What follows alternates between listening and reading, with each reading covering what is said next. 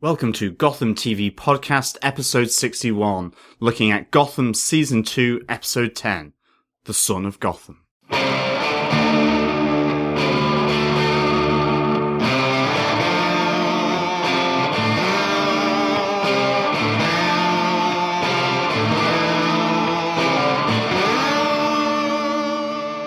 Hey, this is Drew Powell. I play Butch Gilzean on Gotham, and you are listening to Gotham TV Podcast. Welcome back, Gothamites, to this episode of our podcast, Gotham TV Podcast, which is now on episode 61, where we are looking at episode 10, The Son of Gotham. I am one of your hosts, John. And I'm one of your other hosts, Derek. Welcome back. Great to be here. Yeah, absolutely. Um, really good to be back. Um, really good episode as well. Um, absolutely a lot of um, X versus Y going on in this episode. Really, things become a lot clearer with regards to Galavan's plans, and it's just really ramped up um, and was really good. Yeah, Um, I think in this episode, definitely. And it's also quite a big week for Gotham. Lots of news coming out this week from over in Fox TV in the US. Yeah, we have a season three. I mean, I was getting pretty nervous there that we hadn't heard any kind of news about um, a potential for a season three. There, seemed to have been nothing at the TCAs over the, the winter from Fox or from Warner Brothers or from DC, maybe indicating that there was going to be a season three. Yeah. There'd been none of that. There, it really had been kind of just had nothing about its future. Um, and so this is excellent news that it's got a, a season three. Um, and I presume it will be another 22 episodes. So, I mean, obviously, you know, this is really uh, getting some good traction for Fox. Um, and certainly that's good news considering there was some, you know, some talk of some sort of poorer numbers coming out at the start of season two. So, you know, and I have to say the, the episodes are really, really getting into a groove. Like they're really finding themselves um, in a really good niche, I think, um, which not only has an exploration of Gotham, but it is also um, harking back to a whole range of different influences that Gotham has, whether it's the kookiness of Batman 66, some of the gothic elements that have come from Tim Burton's Batman, but also then with Christopher Nolan's Batman and sort of those elements as well that uh, really, really, um, really good mixture of influences, I think, on this. And, and they're beginning to get blended, uh, nicely, I, I, I think. So really Yeah. good that there's a season three. Absolutely, yeah. I was getting to the point where I was searching out what time of the year we had the season two confirmation. Uh, it was actually around January 28th, which was around the TCAs last year. I think the big difference this season has been that uh, we had the big break. So in the US, they aired episode 1 to 11 and had a huge break right up until the start of March. Um, with episode uh, episode 12 so uh, it it seems like Fox were waiting for episode 12 to- and 13 to air just to have a kind of a, a sync to make sure that the show was definitely keeping up its numbers. And in fact when it came back after the break it, it had higher numbers than when it left. So um so it seems to have been all about the numbers for Fox. It seems to have worked out really well for them. Uh, so great to see we're going to get a season 3 uh, of the show. Another another 22 episode season coming up. Uh, the other obviously uh, kind of worry that we have over here is that Channel 5 are significantly later airing uh, the show than they were last year. We started our podcast on uh, on season two at the start of January. So, um, so yeah, I'm wondering if Channel Five will pick up the show next year again. Um, obviously depend on the local ratings for for the show on their channel. Uh, if it's doing really well, maybe it'll join. Uh, maybe it'll be picked up by Sky and join all the rest of the DC shows over there in, in our country. Um, but yeah, it'd be interesting to see what we what we see over here. Whether uh, whether there will be a pickup. Um, but we probably won't hear an announcement on that until closer to when it airs. So if it is the same as this year and it airs in January of uh, 2017, uh, we probably won't hear that it's been picked up until probably late this year. So um, we'll be crossing our fingers that it gets picked up pretty quickly. Yeah, or we'll hear that it's been picked up, but then we'll hear that there is really no uh, release date for it until uh, much later on. Yeah. Um, like to me, that was a big issue for uh, fans over in Ireland and the UK of the show. Like it was really late, and I mean, hopefully they don't follow uh, down that path again because, um, you know, in this day and age, yes, it's you're not supposed to download and so on. But people do that. And I mean, you see it, some of the bigger shows, um, you know, the way they're trying to combat that now is really to remove that difference between the, the US air date, uh, and air dates in other countries, Yeah. whether it be Canada, whether it be in the UK or Ireland or, or wherever.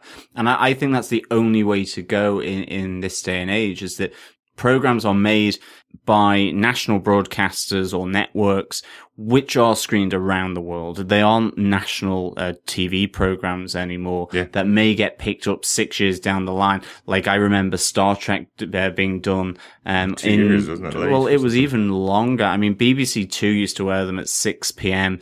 Uh, and you know, we were like three years behind. Yeah. Uh, and I mean, that just doesn't happen anymore. And even if it did, um, the internet makes that redundant. Yeah, absolutely. Like we did know. Or. Netflix or, or Amazon Prime. It's Yeah. all being made redundant, this geographical difference. Absolutely, yeah. It's one of the things we did notice that when we started seeing the episodes air on Channel 5 and even just their announcements of when episodes were coming up, there was a lot of vitriol out there from the audience that had followed the first season of the show, uh, getting more and more a- angry about the fact they were getting spoiled.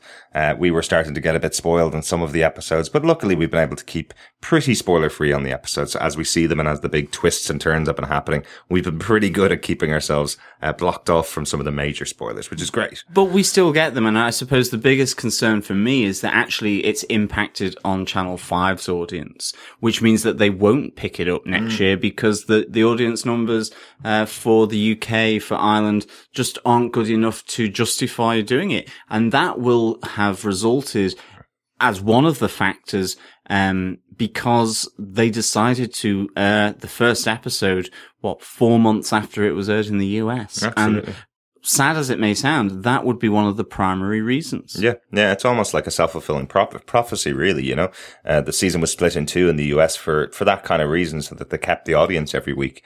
Uh, it would have been nice if we had that in the in the UK and Ireland as well. Uh, there was no breaks in the first eleven episodes; it would have been reasonably easy. And most shows that are shown on the UK TV are eleven to twelve episodes long. So it wouldn't be like a real shocker to put on 12 episodes followed by 12 episodes a couple of weeks later. And, know? and just one other kind of downer, I suppose, would be that, um, you know, we still have no idea whether an Irish national broadcaster will be airing Gotham. And right. last year, RTÉ2 Erd Gotham mm-hmm. um, around about March, April time. Um, this year we've heard nothing. Now it could just spring out of uh, a jack in a box, so to speak. Um, it could just come from nowhere. But so far we have absolutely no idea whether even a, a national broadcaster here in Ireland is going to take up season two. Yeah. So um, it doesn't feel particularly secure about when and how and if a season three will be aired over here in um, at least the UK and Ireland. Even though we're absolutely stoked that it's got season three um, scheduled by Fox uh, and the production of it. Absolutely, yeah. Yeah, and I mean we've we've gotten some feedback from um some of our followers on Twitter, some of the people on our Facebook group and so on, you know, that um, are really happy about uh, the commissioning of a third season of Gotham. Uh, Dawn says, I'm so happy. Just recently, me um, and a few other guys and, and gals talked about when we would get news of a renewal, and I hadn't even considered it wouldn't. I wouldn't know what to do if I, if it wasn't renewed. I'd probably cry, so I'm so relieved. Um, Claire Payne says, amazing news. So happy for Gothamites and everyone involved in the making of Gotham that it's been renewed. Uh, again, Samantha Reeder goes, fantastic news. One of the best shows on TV for sure for, for me. Uh, Linda Martin, fantastic news to wake up to. I was getting worried I hadn't heard anything about renewal. So again, a bit like ourselves, you know, we were here thinking, where's this news? And particularly because they were in a quite large break between the first part and second part of, of, uh, season two that Yeah. you kind of thought this is maybe a bit of dead space where that news can be, um, published and released to everyone to really keep everyone sort of up on, on Gotham, at least in North America. So this is, this is, this is really good news. Absolutely.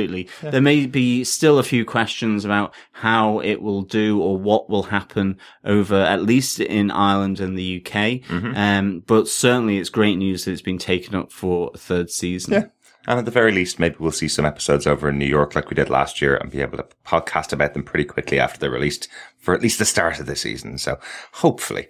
Um, one other bit of news that came out this week is we're going to put this in the kind of category of rumor at the moment because Fox have registered a trademark for a TV show called Pennyworth, uh, supposedly connected to Gotham, uh, kind of taking the cue from the Flash and Arrow universe, uh, which also is now involving Supergirl. Um, it looks like Gotham are looking to see if they can set up their own spin-offs uh, of characters from the show. So Pennyworth, obviously from the title, uh, is connected to Alfred Pennyworth. Uh, not a huge amount known about it r- right now, but uh, could it be a show based around Alfred's time in uh, in the army? Could it be the time that Alfred spends on his own when Bruce goes off training, uh, which may happen in a year or two time? Um, I'm really hoping that doesn't happen. I'm really hoping that we won't lose lose uh, David Mazouz from the show. Um, but yeah, really interesting uh, concept. You know, this whole that possibly the whole history of the Pennyworth family and their connection to the Waynes and what they used to do in their in their past. Be quite interesting to do. Yeah, that would be really good to see the history of the Pennyworths um, with the Waynes. Um, certainly, given we've seen uh, the Waynes and uh, the Dumas um, playing out in history, and just seeing how that uh, works then also with the Pennyworths as the the loyal uh, butlers and servants to the Waynes mm-hmm. um, or valets at, at, moving forward into the modern world. But um, that would be really interesting. Even in relation to the Court of Owls comics, that there's a really good kind of side section in those comics that look at some of the more distant relatives of Thomas and Martha Wayne and the Pennyworth. So that could be really good. Um, I hope they don't necessarily look at his time in the army. I think anything divorced from the Waynes and from Gotham, I think would feel strange for mm. me. I'm not entirely sure how that would work or if it would work. Um, it would be good that that show could delve into that history and flashback. Yeah. But, um, I, I would also even love to see just um, Alfred and, Bruce together in their own thing. Mm. Um, maybe looking more at the the the training that he gives them because I mean, you know, this episode is a case in point where Alfred on screen being Bruce's protector against Tabitha, really good, really tense, really dynamic, mm-hmm. and certainly a big question mark as to, well, what's just happened and what is going to happen to Alfred. And we've seen it in other um, episodes where Bruce and Alfred ha- have been at the center of it. Um, they've been really, really good um, episodes. Yeah. Some some of my favorites. So I would be really intrigued to see how um, a, a, TV spin-off that would be centered around um, Alfred Pennyworth uh, w- would work. Um, and certainly at this moment in time, I'm not entirely sure I could see anyone else other than Sean Pertwee do it. Yeah. Um, it would have to be him. He has made a significant stamp on this character. And I think the writers of Gotham have really just expanded this character's um, qualities um, and and reason for being in this universe uh, beyond what the films have done, even and certainly beyond what sort of other TV iterations of Batman have done. It's really placed him central to Bruce's development, but also the world of Gotham and uh, you know, the making of Batman. So this yeah. would be really good, I reckon. Absolutely. Yeah. It's an interesting idea that the show was originally kind of proposed as the creation of Batman uh, in itself. And the idea that they might split off two of those main characters in the creation of Batman, uh, is, would be quite interesting. Uh, I'm wondering if it possibly is, uh, is, you know, potentially while Alfred is at war uh, and his father's relationship with Thomas Wayne might be explored, uh, but definitely very interesting. Uh, one bit of feedback that we did get about this news came from Natalie, um, who said that uh, it did remind her of the concept of Ripper, which was supposed to be the spin-off from Buffy of uh, of the character of Giles, where he's where he's at home in England, um, completely separate from the universe of, uh, Buffy the Vampire Slayer. So I'm wondering if that's possibly the kind of idea that they're going for, where, as I say, Bruce disappears off to do his training, and Alfred then gets his own show uh, of how he lives his life and what he does in the time that Bruce is away. But really interesting idea. Uh, definitely one of the characters that you want to see uh, a bit more of when he's on when he's on screen anyway. So it'd be interesting to see what they do with that concept. No, absolutely. Um, but I, I think with that, um, you know, as always, we do our five points, uh, our best or worst or indifferent points of, of, the episode. We tend to try and pull out elements of Batman 66, maybe, um, Michael Keaton's Batman or the Christopher Nolan Dark Knight elements that might infiltrate into um, this episode of Gotham. Uh, and of course, um, remember that you can find us um, and listen to us and subscribe to us and even review us um, on gothamtvpodcast.com forward slash iTunes, or you can search Gotham TV Podcast on any other good podcast catcher, such as Podcast Addict, Beyond Pod, Player FM, or Stitcher, if you will. Remember, if you review us, it really does help other people to find the podcast and to listen in. Um, and of course, as we've already discussed with some feedback on the new season three of Gotham, if you have anything about the, the new season three that's been commissioned by Fox, and um, anything about spin-off shows, any other rumors or conjecture, then please send that into feedback at gothamtvpodcast.com. And of course, you can search for us on Facebook, just search Gotham TV Podcast, and you can join our page, like our group, or is that the other way around? I think I'm not entirely sure. And of course, we're on Twitter with at Gotham TV podcast uh, Twitter handle. So yeah. please join us as we live tweet each episode, which airs on Channel Five at 10 p.m. Every Monday night. That's uh, right. We're slightly behind on on this um, season so far, but there's a lot going on at the moment. But I think to start us off, Derek, what is our little bits and bobs of production notes that you have for this episode of Gotham. Yeah, good to get into this episode. Uh, this episode is obviously episode 10 of season 2 of Gotham, The Son of Gotham, uh, directed by Rob Bailey, who also directed the episodes Knock Knock and Penguin's Umbrella, uh, in, back in season 1. Oh, a big episode, yeah. yeah. Really good episode. Uh, and written by John Stephens, who's written six episodes of Gotham, right the way back to episode 3 of Gotham, The Balloon Man, uh, and he's written some great ones as well. Um, really good to have him back on this episode. Yeah, Balloon Man is not one of our favorites. Certainly not, but he's um, but he's written some great ones as well. But that is way behind us at this stage. Mm-hmm. Yeah, uh, John, do you want to tell us what John Stephens gave us in this episode? Absolutely, he gave us a lot. I hasten to add. Mm-hmm. The Order of Saint Dumas go about their mysterious task throughout Gotham as they set on apparently random victims in a sacrifice to atone Gotham of its sins.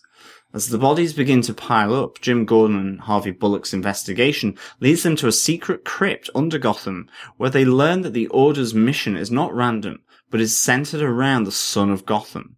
And the Son of Gotham must die. Meanwhile, Bruce, still going against Alfred's wishes, is kidnapped along with Silver St. Cloud by a man called Tom the Knife, apparently working for Wayne Enterprises. Under knife point, he manipulates Silver into revealing the name of Bruce's parents' apparent killer, just as Bruce reveals a darker, more deceptive trait to his personality. A concerned Alfred grows suspicious of Bruce's whereabouts and searches Theo's residence, hoping to find him, where he is confronted by Tabitha and seriously wounded in a fight with her. Elsewhere, the trial of the century sees Galavan acquitted of all charges leveled against him after Mayor James states that Penguin had kidnapped, tortured, and threatened him to blame Galavan instead.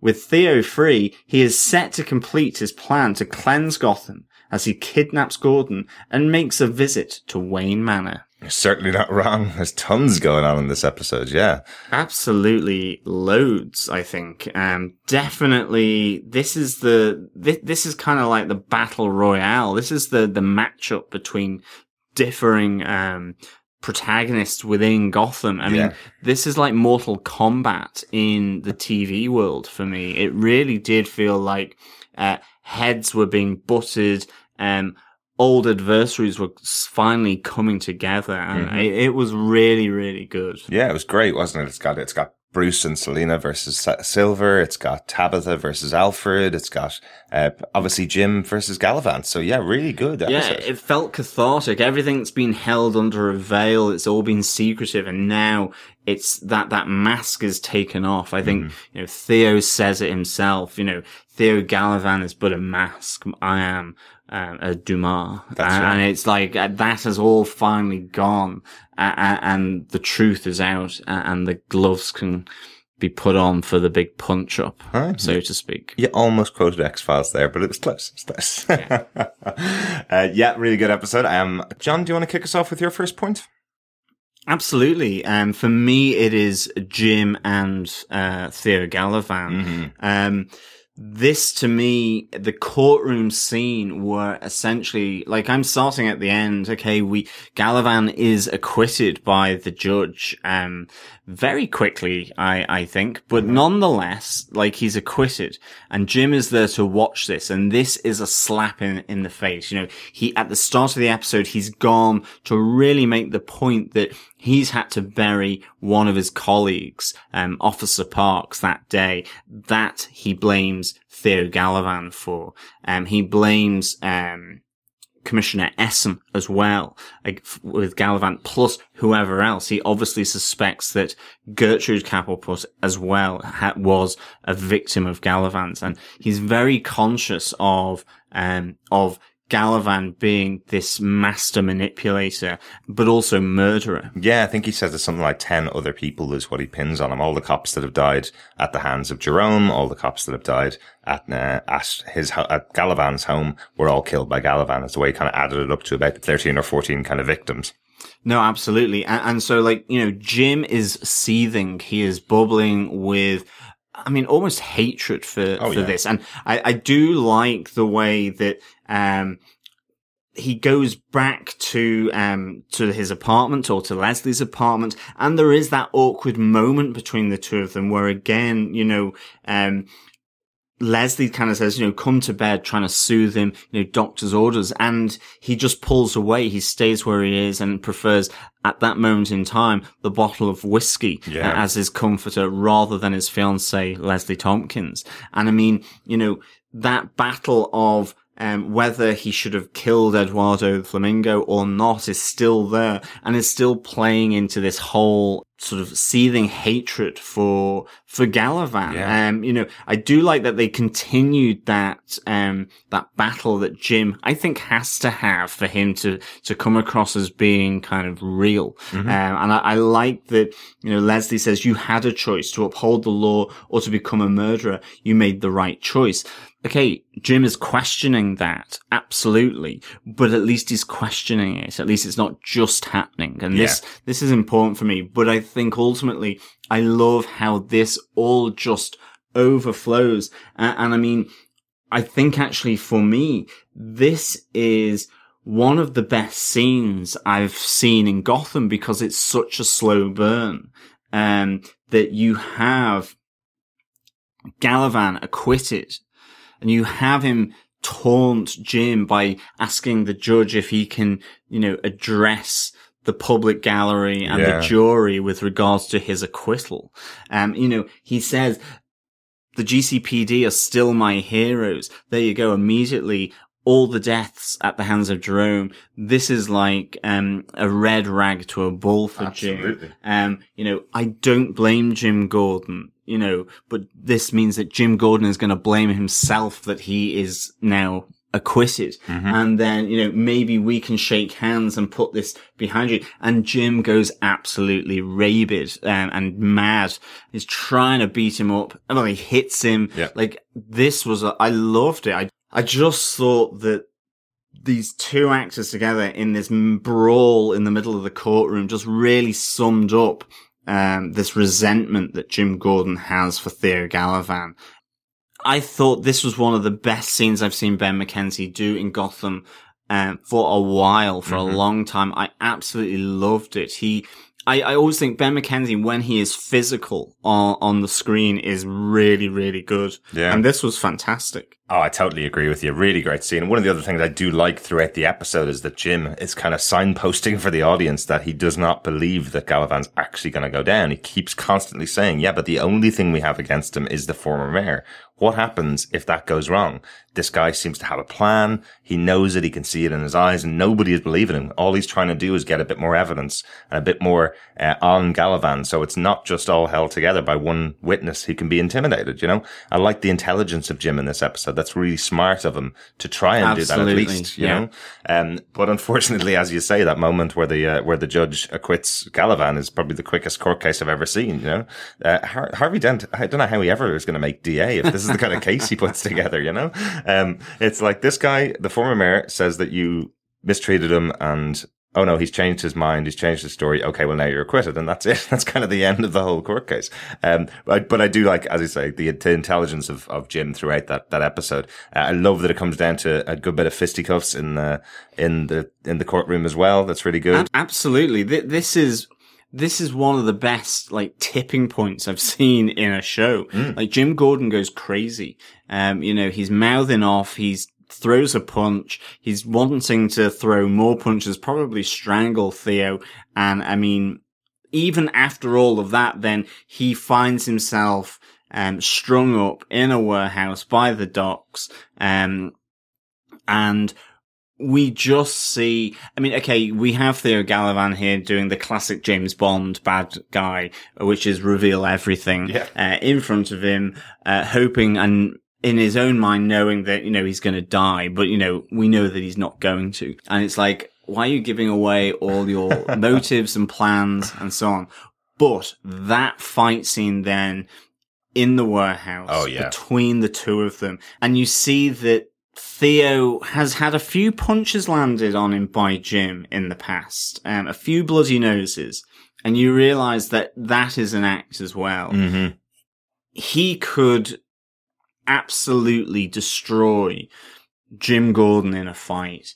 Uh, and we have, and I thought it was a great fight scene. And again, because I think like Ben McKenzie does physical fights uh, and, and action uh, really, really well. I, I, absolutely loved it. It felt really visceral. It felt real. It, it felt um, properly brutal, but with an air of Galavan being above everything, even though he's being really quite physical against Jim. It's like he held it so well. Just yeah. that, that air of aloofness of not really wanting to get his hands dirty. But when push comes to shove and when the mood suits him, he kind of quite likes it and wants to indulge in it. And I mean, he bet down, uh, Jim proper. And I really, really like that fight scene. I, to- well. I, totally agree with you. It was one of my points as well. Um, just the idea of the two of them fighting was really, really good to finally get that moment where they can just go all out at each other effectively. But it is Theo that totally proves that, you know, Jim is nothing on him. This is a trained, clearly trained, uh, killer and a clearly trained fighter uh, who's using all of his abilities against Jim here. You know, um, really, really good moment.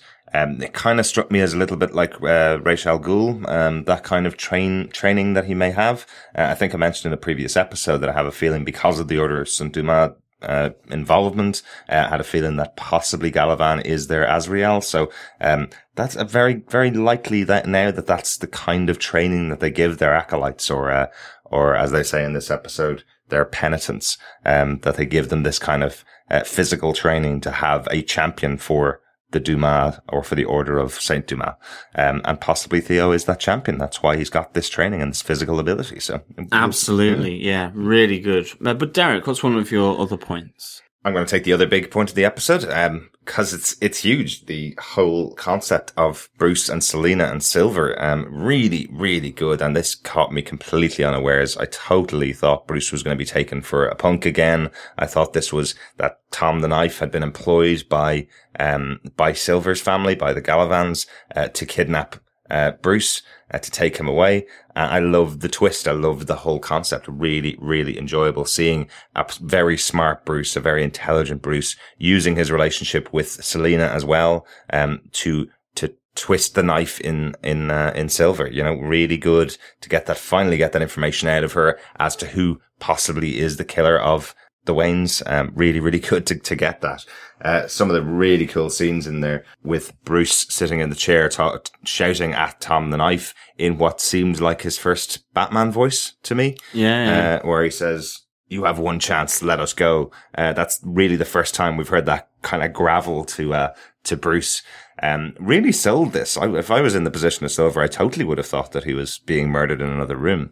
Um, big time, big time. I mean, uh, Tom the Knife like gives him three pretty meaty slaps across the face, mm-hmm. and I love Tommy Flanagan. He's one of those with, um, you know, just a great face on him. You know, it tells a story in itself. It's mm. like Machete, um, in that sense. You know, you've got the, the scarring. Um, yeah. and, you know, he was in Gladiator. He was in Sons of Anarchy with Donal, uh, Logue. So really, really, um, good to see him, uh, here as well. Yeah.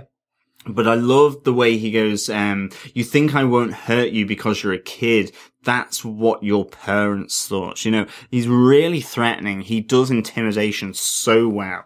And he looks so like mean and, and, and um, that he can really do this kind of interrogation and torture. And I mean, the thing I loved about this whole kidnap scene is that you're there going, well, is it Wayne Enterprises who have hired him? Mm-hmm. I was thinking, well, is it Silver? You know, is this actually all Silver's act yeah. in order to try and get some kind of manipulation of, Bruce? And in the end, what we find is that it's it's Bruce's manipulation of Silver. Um, and of course, this is all coming out of the back of uh, Alfred saying you don't have the level of deception to, um, to, to deal with Silver St. Cloud. And of course, actually, this is the great thing about Bruce. He listens to Alfred. He takes on board. He might still pretend that he's not, but he's taking it on board. So what, what does he go and do? He gets someone like Selina to help him with the level of deception required to really uh, frame, um, Silver into believing that, you know, he has just been whisked off, uh, tied up on a chair to have his fingers chopped off. Yeah. And I love that. I mean, that to me was kind of almost horror-esque. Um, it, it, felt like, you know, the moment where a ghost sort of pulls someone and drags them and the door slams. I right. loved that. It was really kind of reminiscent of that. Yeah. Um, really heightened the tension there.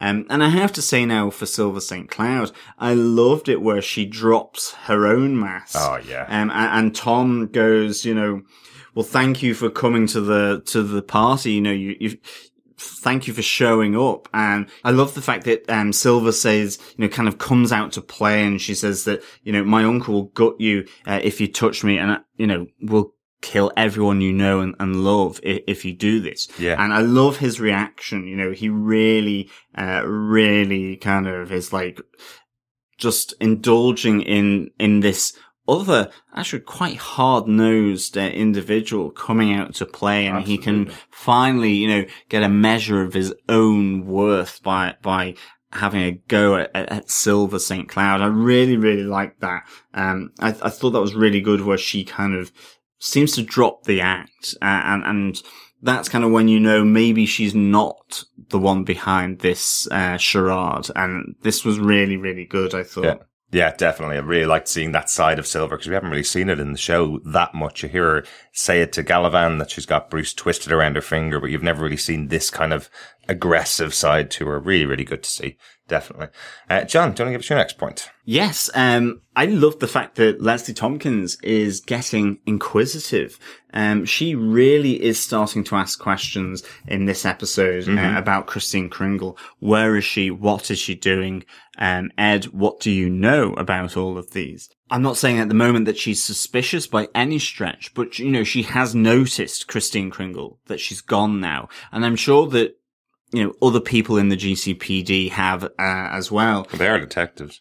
yeah, exactly. but I mean, I really, really like this now because hopefully this will start to squeeze um, Enigma in the GCPD. I mean, he looked really uncomfortable as he was being asked these questions um, by Leslie. I mean, even to the point that where you know when he does start to cry to try and deflect and so on, it feels too late. It feels like it is just sort of turned on yeah. very quickly yeah. because of the delay of when he said it. But you know, the story now is that she's run away from Gotham with uh, Detective Doherty, and and so now I wonder. I suppose it's a bit of a holding place, really. You know, how long will we get, um, and how long will it take before we we see um that this caterpillar transformed into a butterfly, as Ed Nygma has said, is revealed to his colleagues and his work colleagues. I also think just the whole, the phone going off. I mean, Oswald Cobblepot sounds like the most annoying tenant in the absolute world. I mean, it's like he obviously has blocked the toilet or he can't flush it or right. something. and then he's looking for the hot mustard and, and all of this. And well, as long as you keep him fed with sandwiches, then he's usually okay, right? Yeah, exactly. but I mean, it's just like he seems to be the worst, most full on guest ever. And you can just see this kind of exasperated look on Ed with the phone continually going off. I mean, you know, he needed his mother. He needed Gertrude, obviously, by this. Yeah. But uh, for me, that was a nice little scene injected into this episode, really just to keep that mystery of Christine Kringle and her disappearance going. Um, and, and I think um, just having other members of the GCPD getting inquisitive about where she's gone. Um, and I do feel that that also needs to get wound up sooner rather than later. Yeah, yeah. One thing that does work really well for the character of Ed Nygma and for obviously for for um, Corey Michael Smith, who plays the part, is that he is really awkward all the time, and he was before any of this happened. So a lot of the GCPD will be very used to his kind of reactions being awkward and seeming weird and seeming different. So this may be a way that he gets away with the death of Kristen Kringle by saying stuff like this and looking more, looking awkward or acting differently than people would expect that's almost the way you expect Ed to act all the time anyway. You know, it's, uh, it's kind of, oh, well, he acted really awkwardly when I pressed him about it oh, but that's kind of Ed, you know, um, which I, which I do like. But yeah, the, the odd couple moments between, uh, between Ed and Oswald on the phone was, um, was definitely good fun to see as well.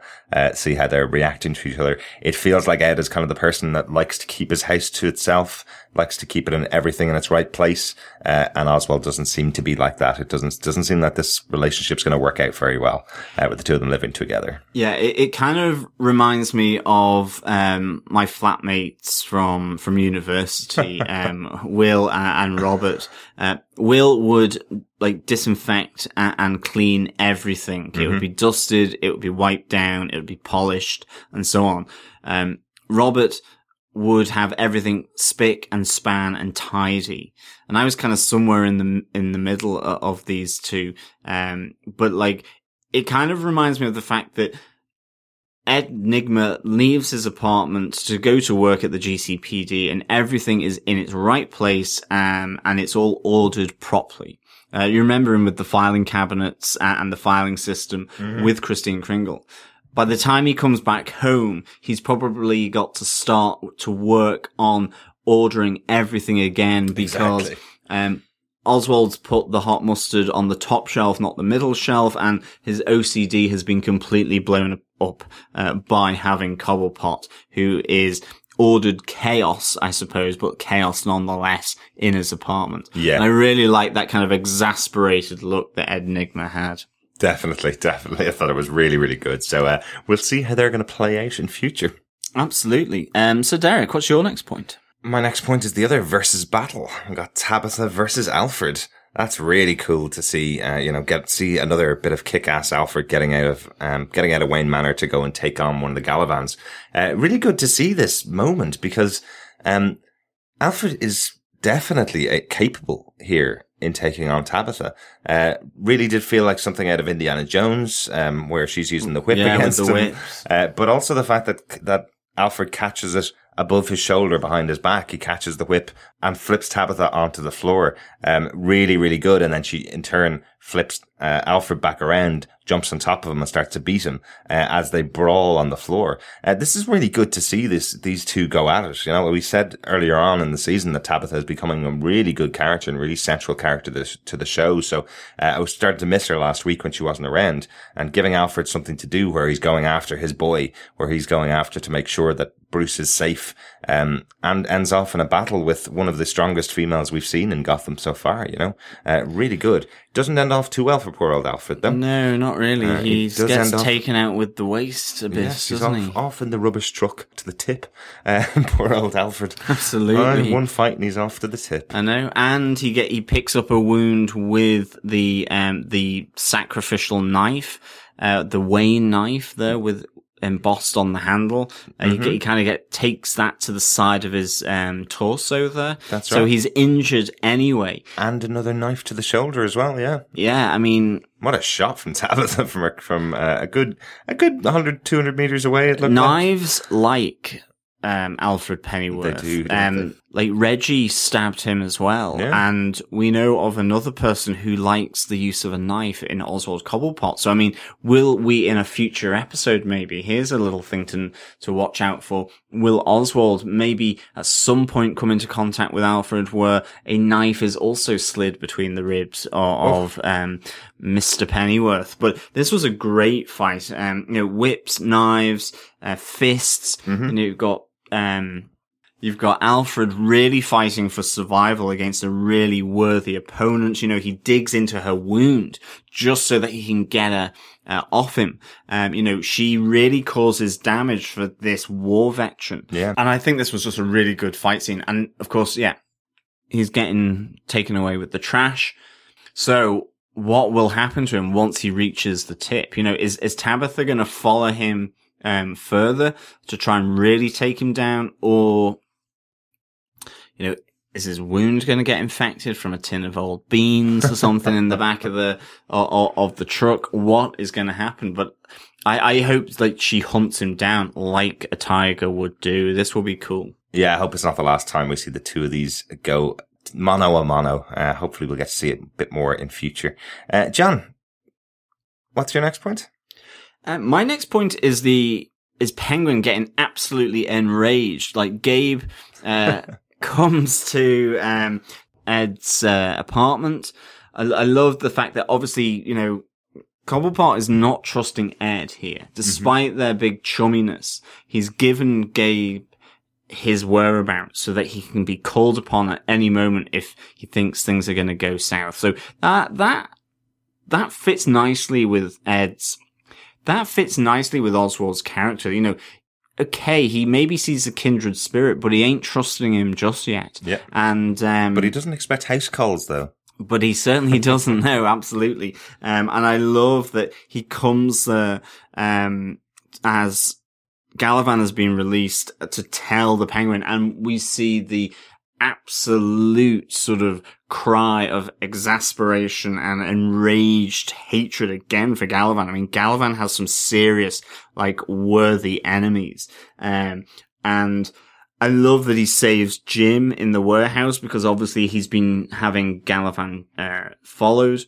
Um, but he hits poor Jim on the floor. I mean, I Jim's know. just been beaten up by Galavan. He's been beaten up by the cops, um, with, with their truncheons. And now Penguin is asking, where is Galavan? What is he going to do? And Gives him another couple of gives punches. him another couple of punches. So, I mean. Jim is like having a seriously rough time. I must say, I did chuckle at, at this. You know, he, he's so desperate to g- find out where Galavan has gone, what he's doing, that, you know, he's just punching poor old Jim Gordon, who's just had, you know, seven bells knocked out of him. Right. Like, really, um, this is really good. I mean, I suspect Oswald still has a lot to do with Galavan's future. I think he really does. You know, Galavan has made a serious enemy by killing his mum. Absolutely, absolutely. Uh, yeah, the scream itself of uh, of where is Galavan sounded really like his his his cry of joy, almost of uh, that he was the king of Gotham. It really did sound like he's shouting to the heavens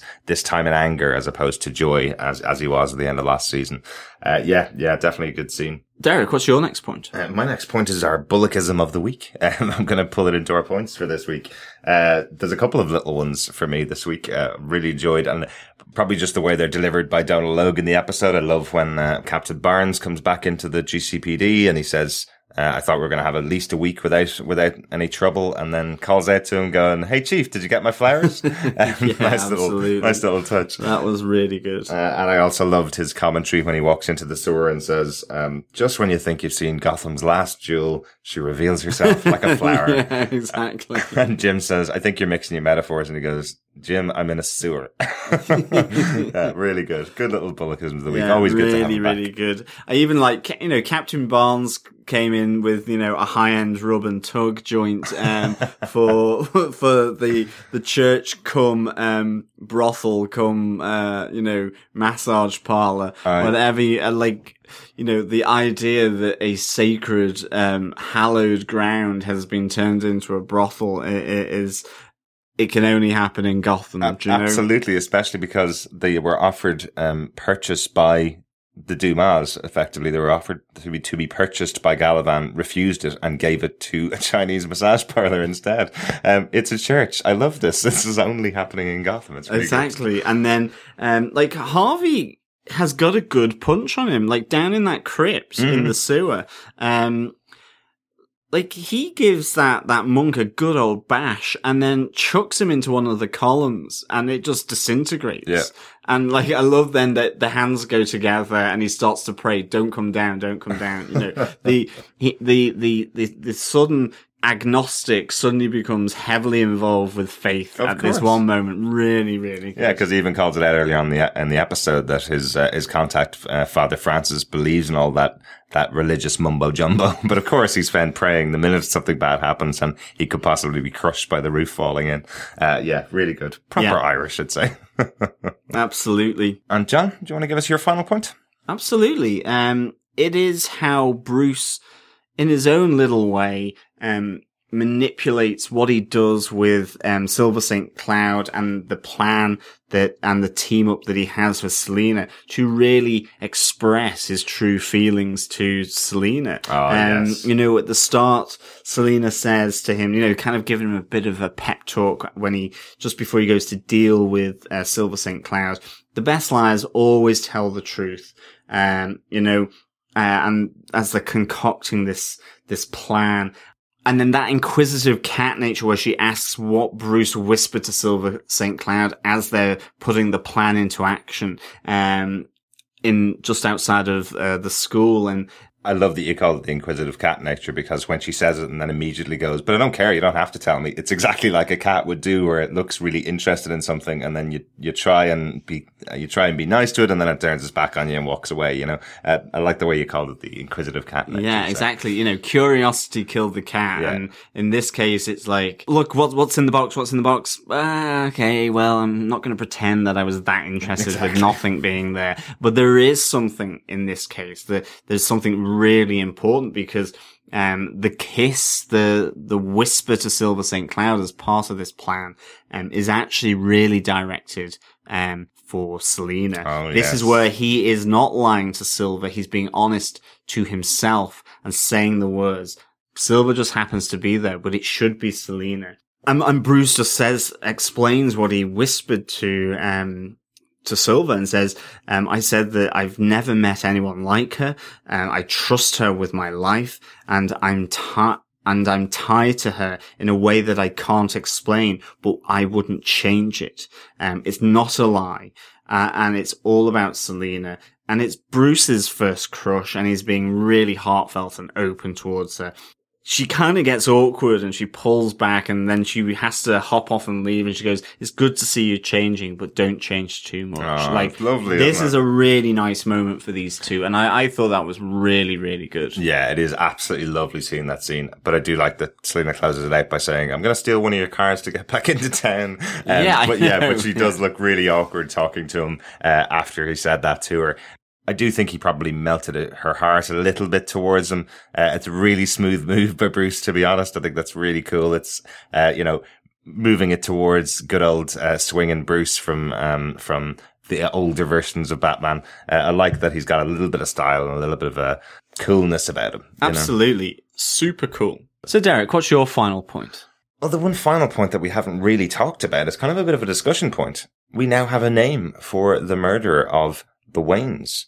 I know. Yeah. This is a biggie. M. Malone. M. Malone, indeed. Interesting. So, uh, Is it, isn't it? What do you think? I'm very intrigued by this. I think it's it's quite interesting. It sounds like Silver is sharing the actual name. I don't think she would have um she would have been that scared of what her uncle would do to her after uh, sharing the name if it wasn't the real one.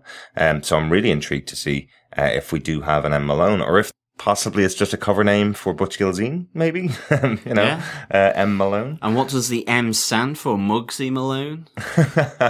Molly Malone, maybe? Molly Malone? It is St Patrick's Day Yeah, this week in Ireland, so maybe Molly. Um, we have a Malone and he is, um, well, no, we have a Malone. He or she is, um, potentially, um, a killer. yeah, a killer of Wayne's, of Thomas and Martha Wayne. Um, but is it really the killer? Is it just a pseudonym? Is it just a a, cover, as you say? Mm. Or is it made up? Is it still fabricated? Is it still something to to send Bruce down a trail which really leads to uh, an empty chest? Uh, what is the significance of this name? Will we hear it again? Because now it's out there in the ether. Mm-hmm. How does that play out?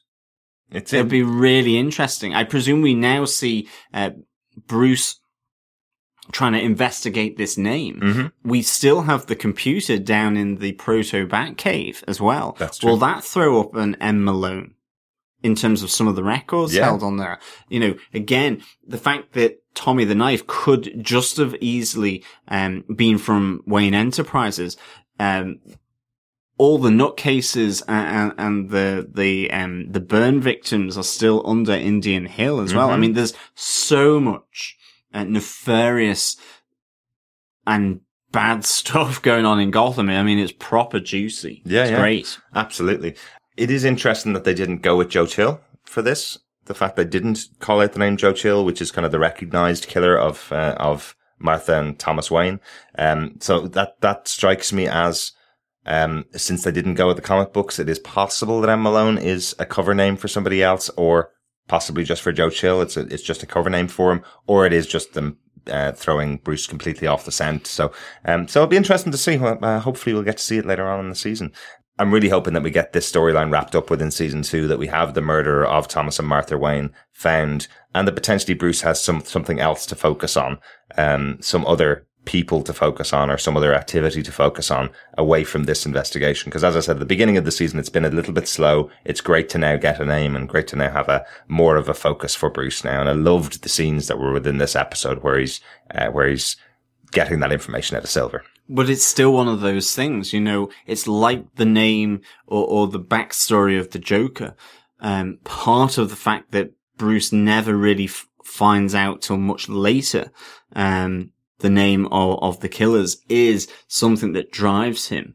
Um, this is, you know, this is one of the big questions ultimately of this show. To what extent do you reveal it and expose it now? Mm. The same with the Joker, the same with the killer of Thomas and Martha Wayne. You know, is this for later in his life? Is this where he gets torn up so much that when he does find out, um, he has to become the Batman or it, it creates his largest nemesis, you know, from uh, the Tim Burton's version where it's actually the Joker. Right. Yeah. You know, yeah, the, possibly. um, so yeah, really interesting, massive, um, reveal. So we'll see. Any notes at all for this episode? No, I have no notes for this. Uh, this was a really good episode, which had so many large points and beats in it that I don't think I have as such any particular notes. Yeah, the Um, only one that I particularly liked was just the battle that was happening in the massage parlor. I don't know why. I've always liked battles that took place uh, with those Chinese uh, walls, the paper walls. Yeah. It's something that I've always liked. I don't know why you build paper walls because I just get this feeling that you just throw people through them all the time and have to replace them every week, you know? Um, there's something about it that always, I suppose because I watched a lot of, uh, a lot of martial arts films when I was a kid. Um, it's always something that that's why you have paper walls to throw people through them. So we probably shouldn't ever get p- paper walls in our home. Um, No, absolutely. I mean, I suppose the only thing really for me is just I think all the cards fall into place here. Mm-hmm. You know, the Galavan's mask slips as he says, you know, he is a Dumas and he is atoning for their betrayal. The Order of Saint Dumas are his family's protectors. Like that's really, really good. Um, sort of history lesson, I think, for Gotham. I, I really hope that this kind of works its way into sort of exposing the Court of Owls as well. That would be really cool, I think, because it just, it, it reminds me so much of that. And these ancient battles in Gotham between very rich families, uh, people of influence, people of power, and people who prefer to stay and remain in the shadows. And that is one of the fantastic parts about um, the the whole Gotham universe, uh, the whole uh, Batman universe, and so on, is, is that uh, villainy and treachery. It's really really good to see it coming uh, through in, in the show. Yeah, fun episode overall. I really enjoyed this one. Really looking forward to seeing episode eleven. That was the uh, the mid season break in the US, um, which I presume means we're going to get a very big cliffhanger at the end of episode eleven. And then we'll get episode 12 the following week, which is yeah, awesome. which is great. Yeah, I mean, I would definitely give this four high-end rug and tugs uh, out of five. um, you know, th- this tugged on my heartstrings, and it was rugged throughout with all these battle royales. Um, it was just really good to see these head-to-heads uh, going on. Um, I really liked it, and it was good to start to see, you know, Galavan's plan like actually coming to fruition. We, mm. we thought it had been stalled by his incarceration. Um, but obviously, uh, that wasn't to be the case. Um, you know, I think some of these elements, how they deal with M. Uh, Malone, how they deal with the disappearance of Christine Kringle, and I suppose ultimately, um, the big battle royale that's going to happen, I presume, in the next episode with Galavan. How these all start to play out, I think, will be important for this episode because this episode has really set it up. Um, and, and to see how that's done, uh, will certainly, um, see to what extent these are connecting nicely. Um, cause there's still a lot of other, uh, aspects in play, like I said, with Indian Hill and, and with the nefarious board of uh, Wayne Enterprises. Mm-hmm. Yeah, absolutely. No, really, really good. Uh, I think with that, it's time to get on to our feedback. Um, yeah, our first bit of feedback is from Annalise Peters. Tabitha versus Alfred made my day when I watched it, she says. Well, other than the final outcome of it, she goes, um, and Alfred is slowly creeping his way up my list of favourite characters. He's still behind Nygma, but becoming a close second, especially after meeting Sean in person. Well, absolutely. Um, Alfred, I think for, for me at least, but I think I can speak for, for Derek is like one of our favorite characters here. Um, certainly on the goodies side, um, as such. Team good guy. Team good guy. Um, like really, really good. Um, not only him on his own, like we really loved this, the episode last year for season one where he teamed up with Harvey Bullock. You know, it took him out of Wayne Manor. It took him away from Bruce Wayne. Really, really good. Mm-hmm. And it was great again to see him operating away from Bruce Wayne, this time on his own. Really enjoyed it. Um, and yeah, that the, um, the, the fight between Tabitha and Alfred was fantastic to watch. Definitely agree. And, um, yeah, that sounds great that you met him in person. Obviously, we've uh, interviewed him, um, over the phone line. Really nice guy. So generous with his time. So yeah, absolutely. Alfred is one of, um, the stars of, of this show, definitely yeah. for, for us. Yeah, and it was also really nice meeting him in, at New York Comic Con. Uh, absolutely, yeah, really nice. like really nice uh, chap. Um, loves his lamp sandwich sushi. That's right. That's right. You guys talked tea. Yeah, that's really good fun. And our other piece of feedback comes in from Natalie. She says, uh, "Oh, this is a fun ride this week. Um, we have an alliance with the better angels of Gotham's underworld, Selina and her knife-wielding friend, to bring down a bigger bad guy, whoever it was that killed the Waynes. And we have a very clever deception, putting Bruce in fake peril to see what Silver will say to save him. Too bad she only gave up a name to save herself. If anyone is still complaining that there's not enough hints of Bruce's destiny as the Batman, you can point to this episode as evidence of how close he is to getting there. A really good point, uh, Natalie. Really, really good point. Yeah, and she does go on to say that, and we have the cementing of the Bat Cat bond, um, with the acknowledgement that Selina Kyle is one of the best things for him. Absolutely, uh, loved, uh, great way of putting it. The Bat Cat bond. Absolutely. Yeah, yeah, yeah, definitely. Uh, on the thought of M. Malone, uh, Natalie says, by the way, the name Silver finally gave up is probably f- fake, especially if it leads to matches Malone. From what little I know of the canon on him, he's a con man, not a hitman or assassin sophisticated enough for a hit that looks like a mugging. On the other hand, he could have been set up as a patsy by whoever was in Theo's envelope. Uh, yeah, really interesting. They have in the past taken names from the comic books for Gotham and uh, used them slightly differently in the TV show. Uh, really interesting though to see who uh, who M Malone or Matches Malone is, uh, if if that is the full name of the uh, of the person revealed in tonight's episode. Yeah, I mean that's that's a good call out there um, for sure, Natalie. Um, so Matches Malone, I will have to do uh, some further digging. Mm-hmm. Absolutely. Um, but yeah, that would be a great way of again further just making it um, sort of cloudy and opaque. This whole world of the murder of Thomas and Martha Wayne, which I, I think is really important to retain that. I really do.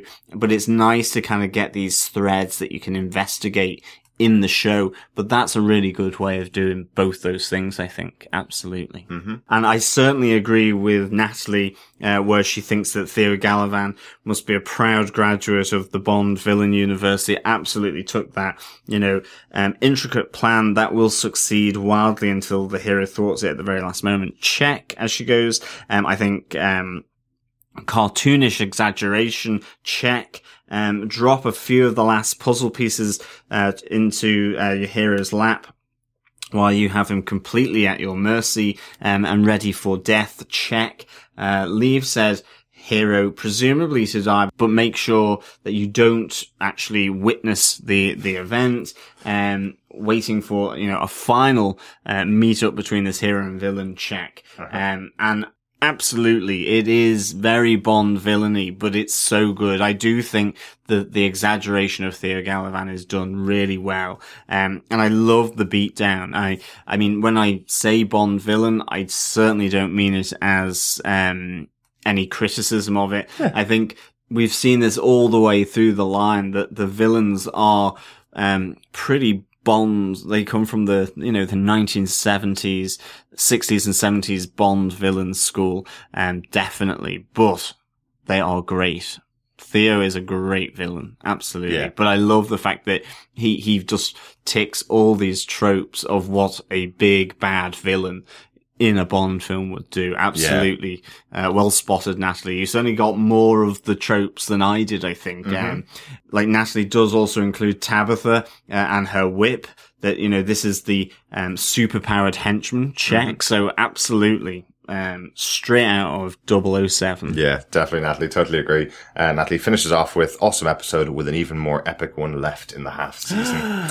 Yeah. She teases us. I know. Really looking forward to seeing that one. Uh, thanks so much for that feedback. Yeah, thank you so much, Natalie, for your feedback and also to Annalise as well. Um, really appreciate hearing your thoughts and, and discussion points on this. It's really good. Yeah, so if you have any feedback, um, on the episodes of Gotham so far in season two, um, please send them in to feedback at gothamtvpodcast.com. Yeah. And you can also follow us on Twitter, just on Gotham TV Podcast, or join the Facebook group, as we mentioned earlier on. Just search for Gotham TV Podcast.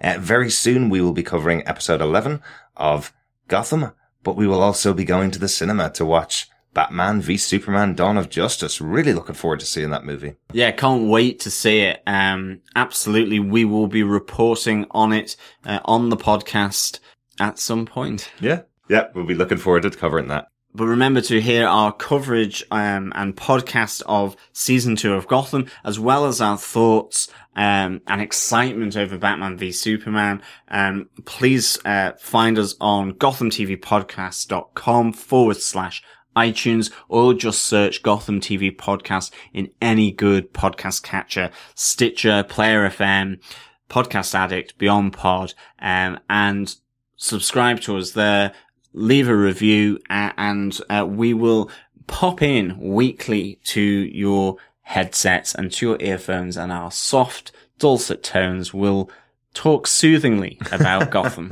that does sound like we make people go to sleep, but hey, Or maybe. hey, whatever way you want to listen to us. Exactly. Uh, thanks so much for listening. We will Yeah. talk to you again for next week's episode. Absolutely. And as friend said, you are a strong, confident woman. Thank you so much for listening. Bye.